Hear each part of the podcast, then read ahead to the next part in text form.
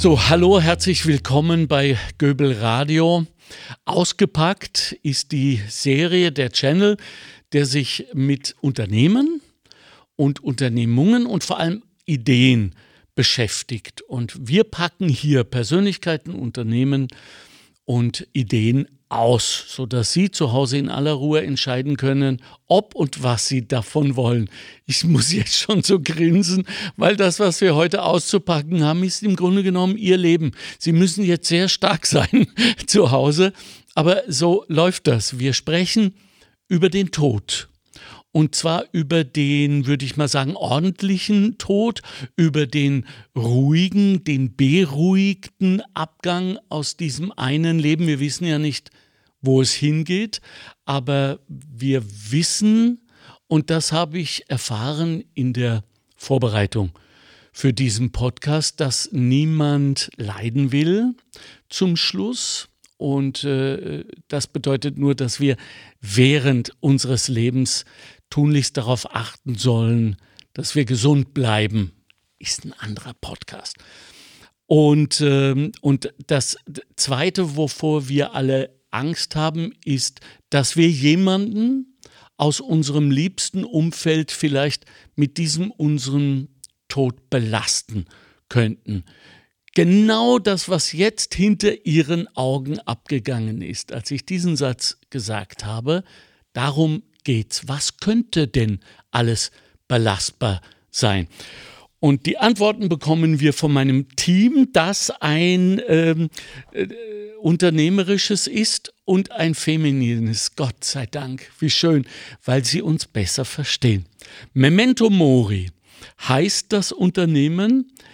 Ich war auf neusprachlichen Kurs. Ich weiß also nicht, was es bedeutet, aber Sie werden es uns gleich erzählen. Zu meiner Linken, zu Ihrer Rechten, Dr. Susanne Kieber, Rechtsanwältin und eine unserer Anwältinnen, wenn Sie vielleicht mal auf den anderen Channel gehen wollen, bei Göbel Radio, die Anwältinnen.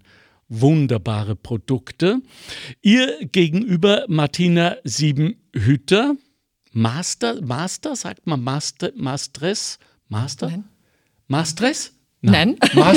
gegendert schon. Ja. Master of Science. Master of Science. Martina Siebenhütter, sie ist Psychotherapeutin und Visionistin. Ja, schon sagen wir wieder in dieser Sprachgeschichte. Weil sie kennt sich auf jeden Fall sehr aus und sie achtet darauf, dass unser aller emotionales Leben in Balance bleibt durch das Gespräch. Zu ihrer Linken Magistra Nina Engelmeier, die zweite unserer Anwältinnen von der Rechtsanwaltskanzlei Kieber und Engelmeier in St. Pölten, die mit dem angenehmen Parkplatz. Und zu Ihrer Linken, mir gegenüber, Dr. Lisa Zangerl. Sie ist Ärztin für Allgemeinmedizin. Sie sehen also, das ist ein ganzes Paket und es gibt, glaube ich, schon einen Claim. Der heißt, ich habe da was aufgefasst, alles aus einer Hand. Genau. Ist das schon offiziell? Ja, das ist offiziell. Gut. Was ist alles? Was kommt da auf uns zu, wenn wir unser Ableben will? Ist denn jetzt, wenn wir schon über Sprache reden, unser Tod, sagt man nicht, ne? Unser Ableben zu planen ist, wenn man das überhaupt kann. Woran müssen wir denken? Vielleicht einmal als erstes, schöner ist natürlich Vorsorge zu Lebzeiten. Also wir wollen ja das Leben besser machen für unsere Klienten und unsere Kunden. Und wenn man sagt, wir reden nur über Sterben, klingt das gar so böse. Ja. Und in Wirklichkeit geht es eben darum, da zu helfen. Und deshalb haben wir uns da auch ein Team aus verschiedenen Sparten zusammengeschlossen, damit jeder seinen Beitrag leisten kann. Und die Psychotherapie, das Gespräch, kommt vorher, währenddessen oder nachher am meisten vor, Martina?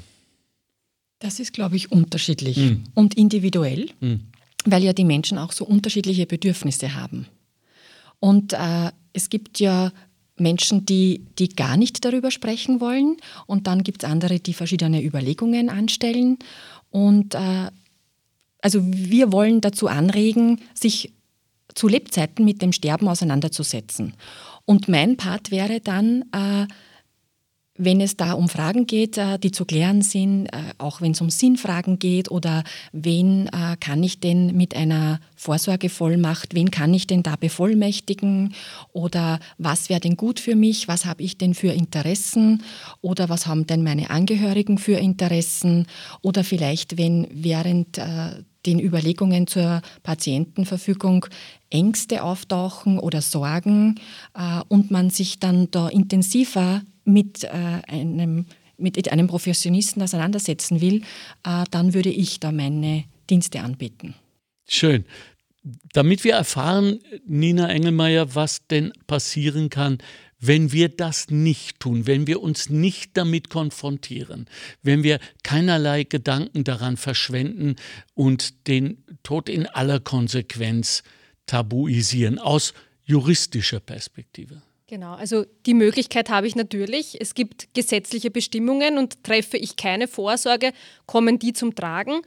Die sind auch natürlich nicht schlecht, aber die Frage ist immer nur, ist das, wie ich mein Erbe aufteilen möchte oder wenn ich vielleicht vor meinem Tod eben nicht mehr entscheidungsfähig bin, will ich, dass alle lebenserhaltenden Maßnahmen aus medizinischer Sicht gesetzt werden oder kann ich vielleicht irgendwas machen, irgendetwas vereinbaren, dass ich etwas schneller sterben kann. Mhm. Und darum ist uns eben gerade Aufklärung wichtig, dass sie wissen, welche Möglichkeiten haben sie, welche rechtlichen Möglichkeiten haben sie, um jetzt lebzeitig eine Vorsorge treffen zu können.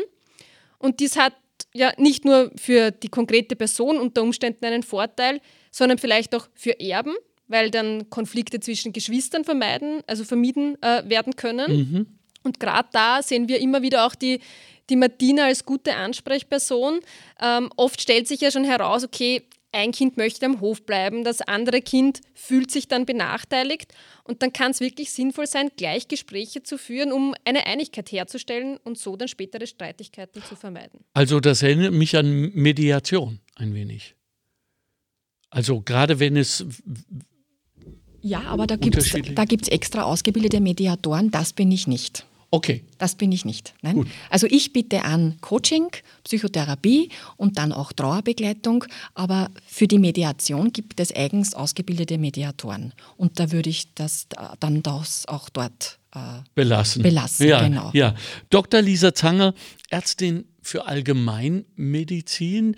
Jetzt mir ist das vollkommen klar. Also wir brauchen die rechtliche Grundlage. Nona, weil da gibt es dann oft sehr große Wickel, gerade innerhalb der Familienverbände. Die Psychotherapie, die Gesprächstherapie, ich bin großer Fan davon, habe sehr viel Geld dort gelassen, in sehr vielen Jahren und es hat mir auch sehr gut getan. Wir müssen noch ein wenig einen Weg gehen in diesem Land, aber das schaffen wir auch. Macht für mich auch Sinn. Natürlich, weil es für mich, also jetzt, und ich bin ja wie Sie auch eigentlich Konsument, wenn man das mal so bei euch sagen soll, ich habe auch so meine Probleme mit der Tabuisierung des Todes, aber über diese Abklärung ist das eigentlich ein ganz angenehmer Weg, sich darüber zu erkundigen und sich damit zu konfrontieren. Die Ärztin, die medizinische Abordnung, die erschließt sich mir im Moment noch nicht, weil Susanne Kieber hat es vorher gerade richtig gesagt, wir sind aufgerufen, wie hast du gesagt, zu Lebzeiten richtig zu leben, klug, glaube ich war es, ein kluges Leben. Gut, das versuchen wir ja alle, wir versuchen uns zu bewegen und richtig zu ernähren. Was ist jetzt genau deine Position in diesem Memento Mori-Verband? Also mein Part besteht in der Aufklärung für die Patientenverfügung. Für eine verbindliche Patientenverfügung benötigt man eine ärztliche Aufklärung. Der Arzt erklärt dem Patienten, welche Möglichkeiten gibt es überhaupt im Rahmen der lebensverlängernden Maßnahmen, welche Medikamente kann ich ablehnen, was macht Sinn abzulehnen. Vielleicht bestehen sogar schon Vorerkrankungen und man will spezifisch auf die Vorerkrankung eingehen, und eine verbindliche Patientenverfügung kann man nur nach ärztlichem Aufklärungsgespräch abschließen, und das ist mein Part. Und deswegen kommt dieses alles aus einer Hand, weil sonst muss man für die Patientenverfügung halt speziell separat zum Arzt gehen und das Aufklärungsgespräch machen und dann noch zum Notar, zum Anwalt, und kann dann erst die Patientenverfügung fertig machen. Und bei uns ist alles aus einer Hand, bedeutet bei uns alles in einer Kanzlei, Aufklärungsgespräch und dann sofort die anwältliche, von den Anwältinnen wird es dann fertig gemacht. Ja. Und wie viele Sitzungen brauche ich, wie viele Wochen muss ich zu euch kommen, bis das alles unter Dach und Fach ist? Wir schaffen das in einer Sitzung. Wirklich? Wir haben momentan das System erprobt mit Online-Vorträgen, da im Jahr 2020 und jetzt auch 2021 das persönliche Treffen nicht so einfach ist. Ja. Wir halten Online-Vorträge. In den Vorträgen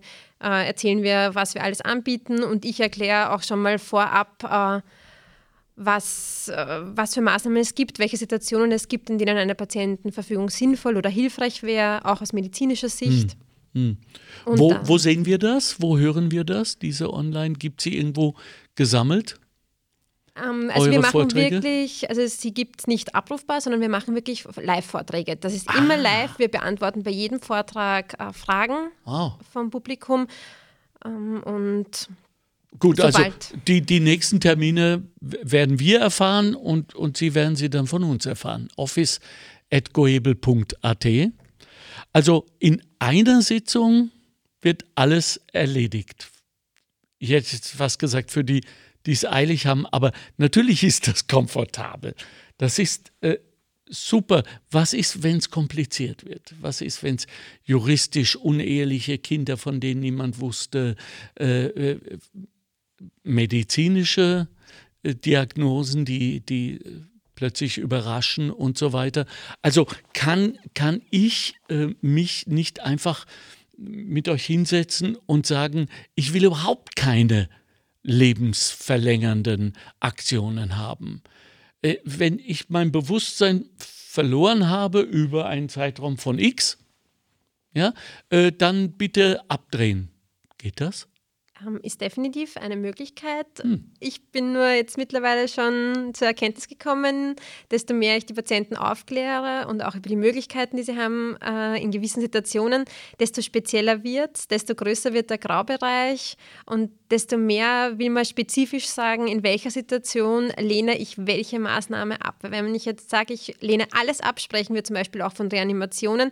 Eine Reanimation kann erforderlich sein, wenn mich eine Biene sticht und ich bin allergisch und ich habe einen schweren allergischen Schock, kann es passieren, dass ich einen Kreislaufstillstand habe. Der Notarzt kommt, und wenn ich Glück habe, ist relativ schnell alles wieder gut. Kann natürlich auch schlecht ausgehen. Es sei denn, ich habe das Falsche unterschrieben.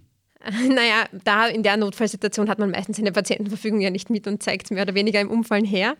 Aber vielleicht der nahe Angehörige, der will, dass der jetzt schnell stirbt. Deshalb ist es natürlich schon wichtig, jetzt sich zu überlegen, was man da... Das ist schon, also wir lachen, aber das ist durchaus oder im juristischen Bereich möglich. Richtig? Nina? Ja, da ist wirklich viel möglich, und auch das ist ein Thema, dass sich manche Erben ja schon freuen, wenn es endlich zur Erbschaft kommt. Also ist sicher nicht ausgeschlossen. Ja. Ich bleibe noch ein wenig bei dir, weil mich das persönlich interessiert. Wie schaut denn das eigentlich aus, wenn ich etwas Medizinisches nicht wissen will? Denn genauso wie der Tod ja landläufig gerne mal tabuisiert wird, wird ja auch manches in unserer Gesundheit, Ungesundheit vielleicht sogar, tabuisiert. Mache ich mich damit strafbar, wenn ich zum Beispiel etwas verschweige im Zuge einer Patientenverfügung?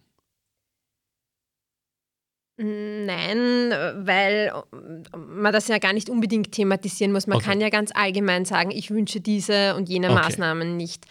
Viele Patienten, die halt eine spezifische Krankheit haben, mir fällt dann immer als Beispiel die ALS ein, weil das vor Jahren jetzt so in den Medien war und das deswegen allen ein Begriff ist, da stirbt man meistens dann an der Schwäche der Atemmuskulatur. Und da gibt es halt auch verschiedene Möglichkeiten, wie man noch durch eine Langzeitbeatmung, durch einen Luftröhrenschnitt vielleicht zu Hause das Leben verlängern kann. Viele Patienten wollen das gar nicht, manche wollen das unbedingt. Und gerade in solchen Fällen ist den Patienten eher wichtig, auf ihre Krankheit spezifisch zu sagen, sollte das und das eintreten, will ich definitiv diese und jene Maßnahmen nicht. Du lebst mit kranken Menschen und mit gesundeten Menschen. Das ist ja euer Core-Business-Auftrag sozusagen. Du lebst aber auch mit Beispielen von Menschen, die unbedingt leben wollen, weil ich habe an mir festgestellt, dass ich über diese Situation immer nur ein paar mediale Ausrisse kenne, nicht? Also mal ein Bild von Menschen, die ohne Bewusstsein in Spitalsbetten liegen, und man stellt sich unwillkürlich die Frage, ist das denn überhaupt noch ein Leben? Will ich dort liegen? Warum wollen dann Menschen trotzdem weiterleben? Hast du eine Antwort? Es ist nicht ganz leicht zu beantworten. Vielleicht darf ich da nur kurz dazu sagen, also ich bin so fertige Allgemeinmedizinerin, mache aber gerade die Ausbildung zur Internistin im Krankenhaus. Okay. Also ich arbeite im Krankenhaus, viel auf der Notaufnahme, durfte auch schon auf der Intensivstation arbeiten. Und der Lebenswille in den Patienten ist schon was sehr Starkes. Also ich glaube eben gerade deswegen ist dieses pauschale, ich will gar nichts, etwas, das viele Menschen in der Situation sind, sofort sagen würden, völlig falsche Entscheidung. Natürlich will ich jetzt noch viel. Der Mensch ist extrem anpassungsfähig und kann auch wenn etwas reduziert ist, noch eine gewisse Lebensqualität empfinden.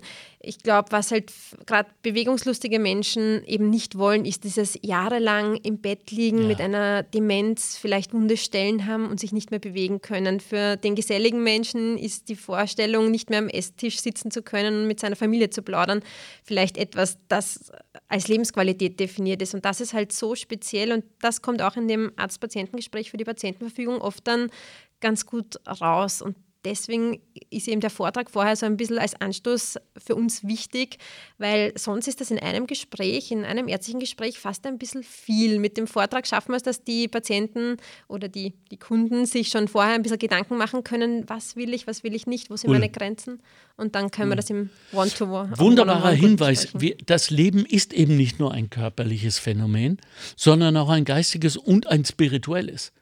Und wir dürfen ja nie vergessen, dass Leute wie Stephen Hawking, der ja zum Schluss überhaupt nur noch mit der Nase konnte er einen Computer bedienen oder mit den Augäpfeln kommunizieren, hat uns das Universum erklärt. Und die schwarzen Löcher, ja, also das heißt, es lohnt sich zu leben. Es lohnt sich zu leben, dass wir das auch mal am Tisch gelegt haben hier, oder? So, Memento Mori, was heißt das? Also den Namen hat die Martina aufs HP gebracht. Okay. Also ich finde den Namen Memento Mori total passend, weil der kommt ja aus dem Lateinischen und bedeutet Gedenke deiner Sterblichkeit. Und ich glaube, das ist einfach so eine schöne Überschrift zu dem, was wir mitteilen wollen und zu dem, was wir anregen wollen. Und deshalb finde ich ihn auch sehr passend. Und weil es auch eben darum geht, also wir haben darüber nachgedacht und sind zu dem gekommen, also wenn wir uns mit der Sterblichkeit auseinandersetzen, dann bekommt das Leben andere Farben. Schön. Hey, schön.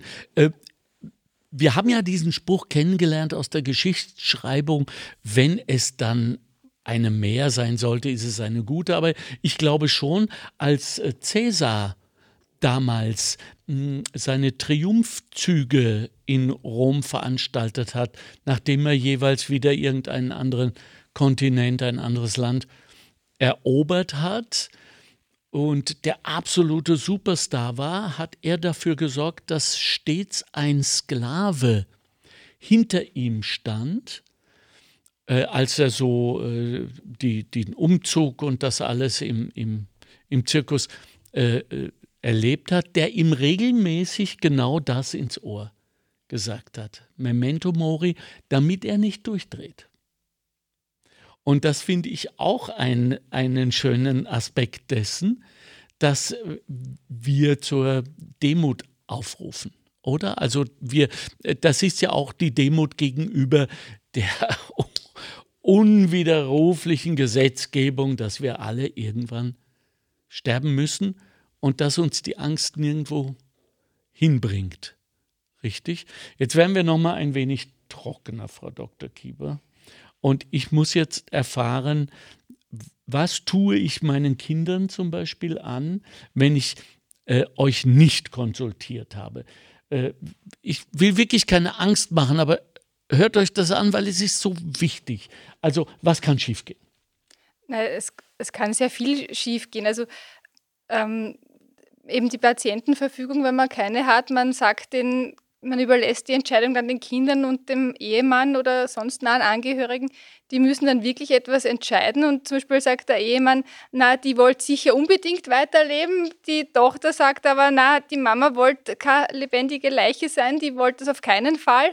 Dann fangen die womöglich zum Streiten an. Also da ist einmal die erste Unruhe. Und da muss ich sagen, also ich habe eine Patientenverfügung und ich bin demütig und dankbar, dass ich mir das leisten kann, dass ich diese Entscheidung nicht meinen Angehörigen übergeben muss, sondern es ist dann wirklich eine Last abgefallen und ich mir dachte, das ist echt schön, dass ich da selbst entschieden über mein Ende entscheiden kann, weil die müssen sich mit dem nicht Gedanken machen, was ich wollte, weil ich habe es schon niedergeschrieben, ich habe es definiert und gesagt. Und erinnere dich an diese Situation, hat dich das auch ein wenig erleichtert gegenüber diesem Phänomen Tod, wenn du überhaupt Probleme damit hast? Also ich hatte nach dem Aufklärungsgespräch, also wir hatten das also ich habe es ihm nicht gleich, weil da gab es diesen Vorvortrag noch nicht.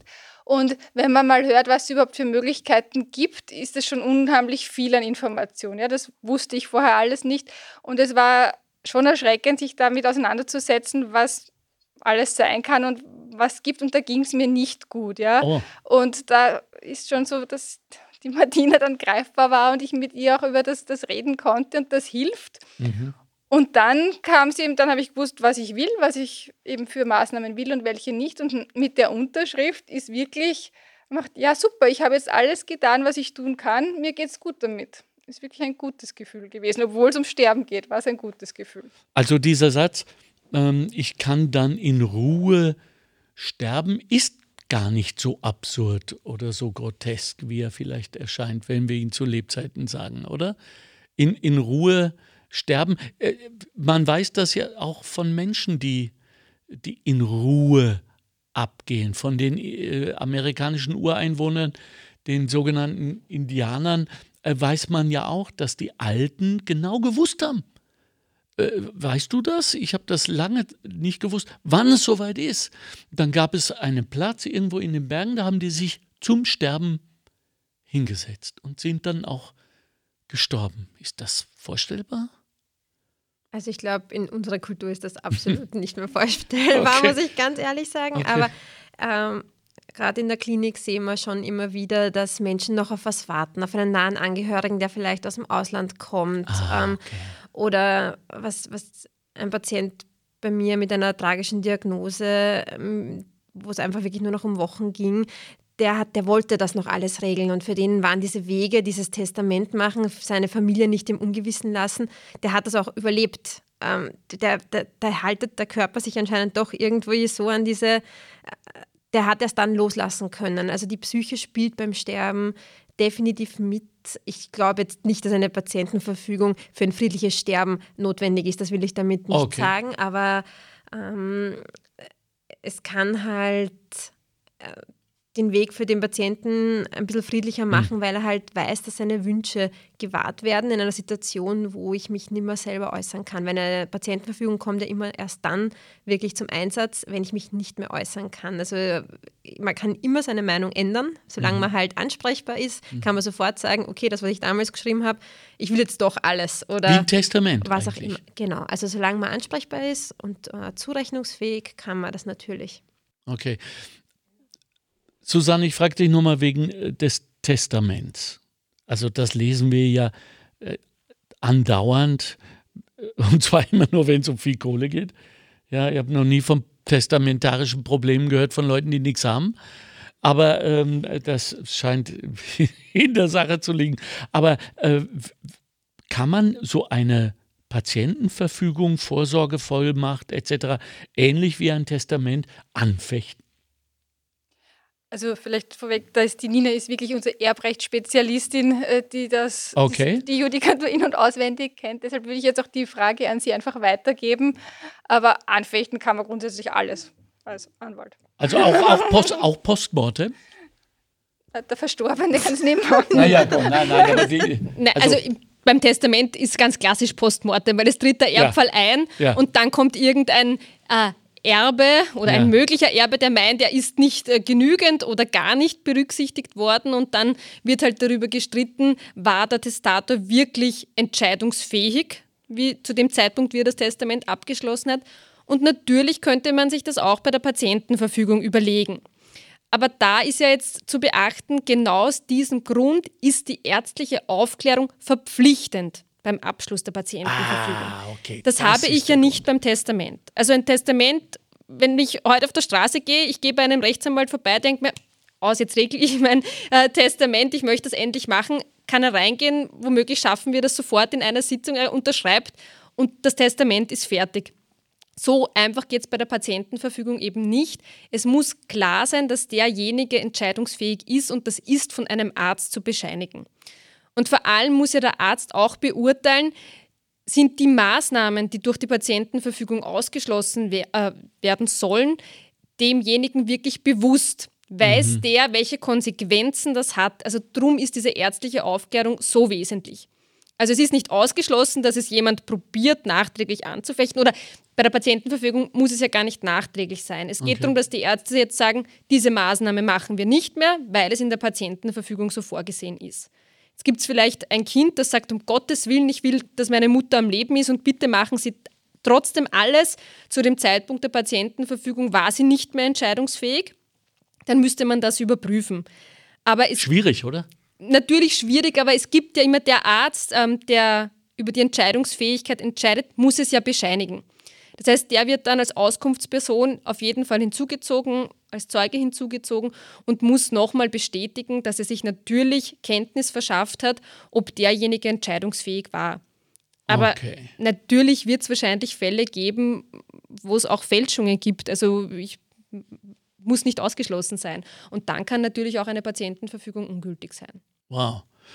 Also, so wie ich das jetzt einschätze, ist dieses Angebot von euch ein Gesamtpaket, das mich beruhigen soll, das vor allem meine Liebsten, also diejenigen, die das dann tangiert, nach meinem Ableben beruhigen soll. Aber Martina, geht das überhaupt? Weil es wird uns immer etwas aus dem Herzen gerissen, wenn jemand geht. Sollten nicht alle Menschen eigentlich, nachdem jemand aus ihrem engsten Kreis gestorben ist, deine therapeutische Hilfe in Anspruch nehmen, generell? Also sollten, können, könnte ein jeder. Ja. Aber ich glaube nicht, dass das jeder Mensch braucht, weil grundsätzlich wir Menschen dazu fähig sind, mit einem Verlust umzugehen. Deshalb wurde uns ja die Emotion der Trauer gegeben. Also wir können das eigentlich. Allerdings in unserer Kultur ist es so, es ist niemand gerne traurig. Ja. Das ist auch so eine ungeliebte Emotion wie die Aggression, würde ich jetzt einmal sagen. Ja. Aber wir können es ist manchmal einfach nur verlernt. Und, oder die Menschen nehmen sich auch keine Zeit dazu. Und dann ist es schon oft so, wenn dann es liegt oft in der Natur der Sache, dass wir im Laufe des Lebens mit weiteren Todesfällen konfrontiert werden. Und dann kann es natürlich passieren, wenn wir uns damals keine Zeit genommen haben, dass im nächsten Anlassfall das dann noch dazukommt. Ja. Und dann kommt es auch immer auf unsere Lebensumstände an. Sind wir gerade in einer sehr stressreichen Lebensphase? Gibt es vielleicht viele andere Belastungen? Und dann kann das natürlich passieren, dass durch ein Verlusterlebnis eines nahestehenden lieben Angehörigen wir dann ein wenig aus der Bahn geworfen werden. Was ich aber als ganz normal auch sehen würde. Und dann kann man ja eben Hilfe von professioneller Seite in Anspruch nehmen. Einmal mehr ich muss es doch nicht so weit kommen lassen. Genau. Und deshalb biete ich auch an eine Trauerbegleitung. Mhm. Und es ist ja oft so, wenn wir über den Tod nachdenken, werden wir ja unmittelbar daran erinnert, wir alle, die jetzt unter den Lebenden sind, an unsere Erlebnisse mit dem Tod. Jetzt, wir haben ja keine eigenen Erlebnisse, weil unser Tod uns erst bevorsteht. Also wir können nur auf das zurückgreifen, was wir erlebt haben, vielleicht mit anderen Mitmenschen. Und da gibt es ja auch sehr unterschiedliche Erlebnisse, wenn man schon einmal jemanden hat sterben sehen oder begleitet hat. Da gibt's ja, das kann sehr unterschiedliche Gefühle hervorrufen, grundsätzlich die Traurigkeit, aber wenn man sich vorstellt, dass man vielleicht einen Lebenspartner über Jahre lang gepflegt hat, dann kann das ja auch ein Gefühl der Erleichterung sein, weil da einfach vieles von einem abfällt. Bei anderen Umständen gibt es das Gefühl vielleicht von Wut, weil wenn ich jetzt daran denke, dass ich vielleicht noch jung bin und ich verliere jetzt meinen Partner, dann war das einfach nicht ausgemacht zwischen uns, dass er jetzt schon woanders hingeht und dann bin ich vielleicht wütend, weil das jetzt eintritt. Und also es sind nicht alle Todesumstände so einfach zu bewältigen. Es gibt eben auch erschwerende Umstände und ich glaube, das sollte man einfach auch berücksichtigen und sich dann das auch zu gönnen und zu sagen, ja, ich hole mir da jetzt Unterstützung.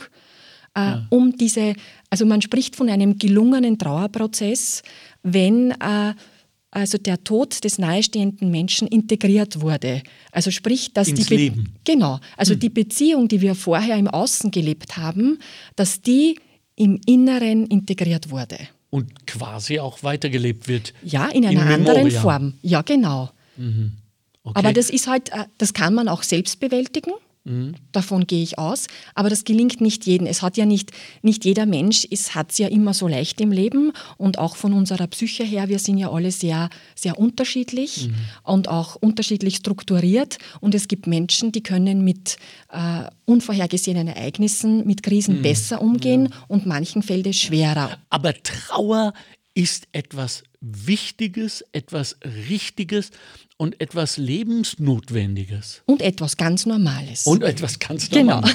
Genau. Ja, genau. Ja. Also wir sollen trauern, wir dürfen trauern, wir müssen jetzt nicht wie die kalabresischen Damen ein Jahr lang in Schwarz verhüllt rumlaufen. Genau. Das haben wir überwunden, aber wir dürfen traurig sein, verdammt nochmal. Genau. Okay, gut. Ich will ja nur ein bisschen was jetzt auch mitnehmen dann für mich hier. Gut, die juristische Komponente haben wir, glaube ich, ganz gut abgedeckt, ohne groß Furcht machen zu wollen. Aber da gibt es schon ziemlich viel, auf das wir achten müssen, damit dann alles in Ordnung geht. Von der Bestattung, wie ich es möchte, bis zum Aufteilen etwaiger Vermögen. Das Medizinische, da bin ich immer noch am Kämpfen, weil das für mich, weißt du, das ist, Lisa, für mich so eine Notwendigkeitsphilosophie dahinter, nicht? Also so haben wir es ja gelernt. Im Gegensatz zur TCM gehen wir ja zum Arzt, wenn etwas nicht in Ordnung ist, während die Chinesen ja darauf achten, dass alles in Ordnung bleibt und niemand... Und jetzt reden wir über den Tod, das ist so das ultimative nicht in Ordnung sein. Wobei es ja auch ein Blödsinn, weil auch Gesunde sterben. Ja, also sag mir, was du mir sagen würdest, wenn ich jetzt in dieser Runde, und ich möchte mich jetzt schon anmelden, I'm sold, ich finde das super. Ich finde dieses Angebot, vor allen Dingen, weil es in einem Tag, weil ich fahre nicht gern und so, ja, und jetzt schon gar nicht. Aber bei dir kriege ich ein schlechtes Gewissen. Ich sage es jetzt offen, wie es ist. Ich lege es jetzt auf den Tisch, Frau Dr. Leser. Ich kriege ein schlechtes Gewissen, weil ich weiß, dass ich eben nicht alles richtig mache. Ich habe es zum Beispiel mit dem Zucker. Ja, ich will jetzt keine andere, ich kenne alles und ich werde mir auch alle Mühe geben. Ja, aber könnte es sein, dass angesichts dieses natürlichen Endes ich möglicherweise auch nach einem Gespräch mit dir mein Leben endlich in dieser Hinsicht in den Griff bekomme, weil ich vorher die Ausmaße dessen gar nicht begriffen habe? Kann wahrscheinlich sein. Es ist nur so, dass die Patientenverfügung, das ist wirklich ein ärztliches Gespräch. Also ich mache jetzt keine körperliche Untersuchung und wenn der Patient Fragen zu seiner bestehenden Erkrankung hat, kann ich die gern beantworten, aber das thematisiere ich nicht und darüber urteile ich nicht. Das heißt, wenn ein Diabetiker, also jemand, der zuckerkrank ist, zu mir kommt und sagt, er isst jeden Tag gern seine Sachertorte, kann ich sagen, es ist nicht zu empfehlen, aber ich werde jetzt nicht schimpfen oder sagen, oh mein Gott, soll das? Ja. Jetzt können wir das alles nicht machen. Also das ist absolut nicht meine Aufgabe bei der Patientenverfügung. Manche von uns brauchen das aber. Also vielleicht nimmst du doch in dein Waffenarsenal. Also ja, wenn ein Internist durchkommt sozusagen, dann wird es wahrscheinlich passieren. Aber prinzipiell wäre das nicht meine Aufgabe beim Patientenverfügungsgespräch. Es geht da wirklich eher darum, den Patienten über seine Möglichkeiten aufzuklären. Und da geht es auch darum, dass man, sicher wünschen wir uns alle, dass man mit 97 im Schlafen auf einmal am Herzversagen, am plötzlichen Herzversagen sterben. Das Glück haben wir halt nicht immer. Ist es Glück ausschließlich? Das meine ich natürlich ist Lebensstil mitentscheidend, aber nicht nur. Es gibt Unfälle, die einen noch so gesunden Menschen aus dem Leben reißen können. Es gibt genetische Voraussetzungen, für die man nichts kann. Man kann noch so gesund leben, wenn man jetzt eine Prädisposition für Herzinfarkte hat, hilft das manchmal dann doch nicht.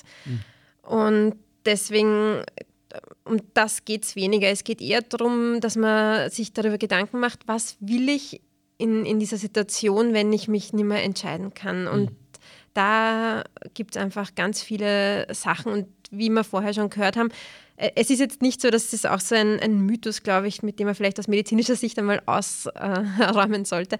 Es ist nicht so, dass die Kinder entscheiden müssen, was mit der Mama jetzt passiert. Okay. Also das ist immer, man bindet gerade auf der Intensivstation die Familie mit ein. Und man fragt sehr wohl, was wollte die Mutter, der Vater, der Onkel, wer auch immer, wer halt dann der nächste Angehörige ist. Und dann wird das unter Einbeziehung dieser Informationen auch medizinisch getroffen, diese Entscheidung, oder in einem Ethikkonzil sogar bei sehr schwierigen Entscheidungen. Was eher interessant ist, dass man eben seiner Familie das nicht zumutet, dann zu überlegen, was wollte derjenige. Weil ich habe wirklich persönlich die Erfahrung gemacht, dass die meisten Leute zu mir sagen, über sowas wird bei uns nicht geredet. Ja. Sowas kommt bei uns nicht am Tisch. Und das ist vielleicht auch eben dieses Memento Mori, dieser Denkanstoß von unserer Seite, dass das nichts Negatives ist, sondern reden wir drüber und jeder kann für sich dann entscheiden, was er oder sie möchte. Die Nina hat es vorher auch schon schön gesagt, das österreichische Recht regelt das alles prinzipiell gut. Da geht es jetzt wirklich nur noch um persönliche Vorlieben, Wünsche und jetzt haben wir halt die Möglichkeit, das zu regeln und können dann vielleicht ein bisschen beruhigter dem Ganzen entgegensehen. Schön. Super Abschlussworte. Ich habe 4 junge, attraktive Frauen kennengelernt, die sich mit dem Tod beschäftigen. Darauf war ich nicht vorbereitet, ist man so nicht. Und plötzlich habe ich aber etwas mehr als einer halben Stunde über das Leben gelernt. Seid ihr euch darüber bewusst, dass das auch etwas ist, was ihr anbietet, auch wenn es vielleicht nicht im Werbefolder vorkommt, aber ihr macht unser Leben schöner. Seid bedankt dafür, weil das ist eine gute Idee und die sollte auch belohnt werden. Also ich bin dabei, ich hoffe Sie auch, Memento Mori, alle Informationen sind in den Shownotes drin. Sie können sich selbstverständlich bei uns melden unter office@göbel.at. Und wir haben noch eine Kanzlei@ce, stimmt das? -recht.at. Und dort erfahren Sie auch nicht mehr als in diesem Podcast, aber live macht es viel mehr Spaß. Ich danke euch. Alles Gute. Dankeschön. Ja. Danke. Ciao.